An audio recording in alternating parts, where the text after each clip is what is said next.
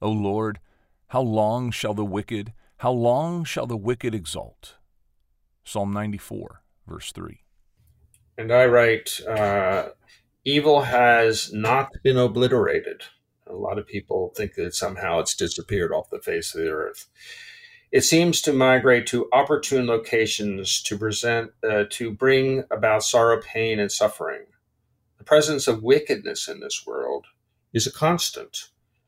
And we would be wise to call upon the Lord for help and discernment. If we do nothing, the wicked will notice. Yeah, this uh, the Psalms turn. We've we've had several uh, mighty psalms of the glory of God in the midst of trouble, but now God is pointed to as a judge, as one who is going to uh, rectify things in the end. And uh, there's a contemporary uh, reaction to that. We don't, you know, judgment. Uh, don't judge me. Uh, this is my way, uh, my truth, and all those kinds of thoughts that are out there. But all of us want judgment.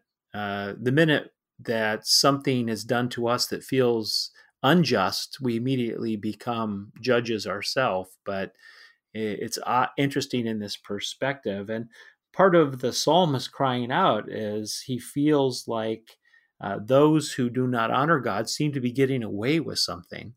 And it makes him uh, feel like he's missing out uh, on what's going on. And he basically says um, to the Lord, are, are you going to turn your eye to this? Uh, uh, aren't you going to see what's happening? It's time for you to intervene, God.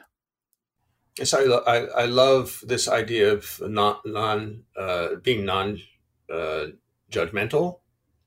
Uh, oftentimes, the person that claims the loudest that they're not judge they're not judge they're not going to judge anybody are the most judgmental people in the universe, uh, and they're judging everybody uh, from the stand well just from the standpoint of nothing it's just a strategy of keeping, I think, judgment away from them.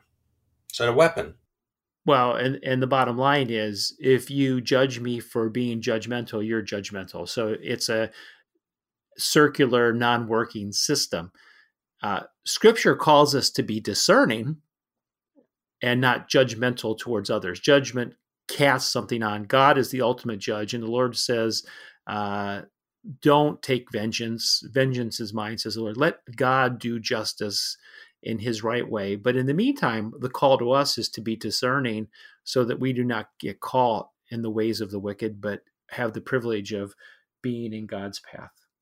So, having discernment, which comes out of uh, uh, of the Solomon uh, uh asking, uh, not asking God for anything, but uh, he just asks for discernment and which is really wisdom.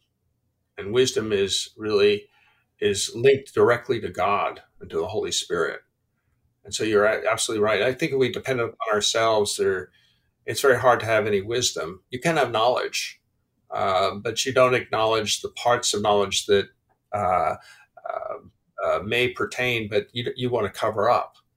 So wisdom actually is encompasses so much more than just knowledge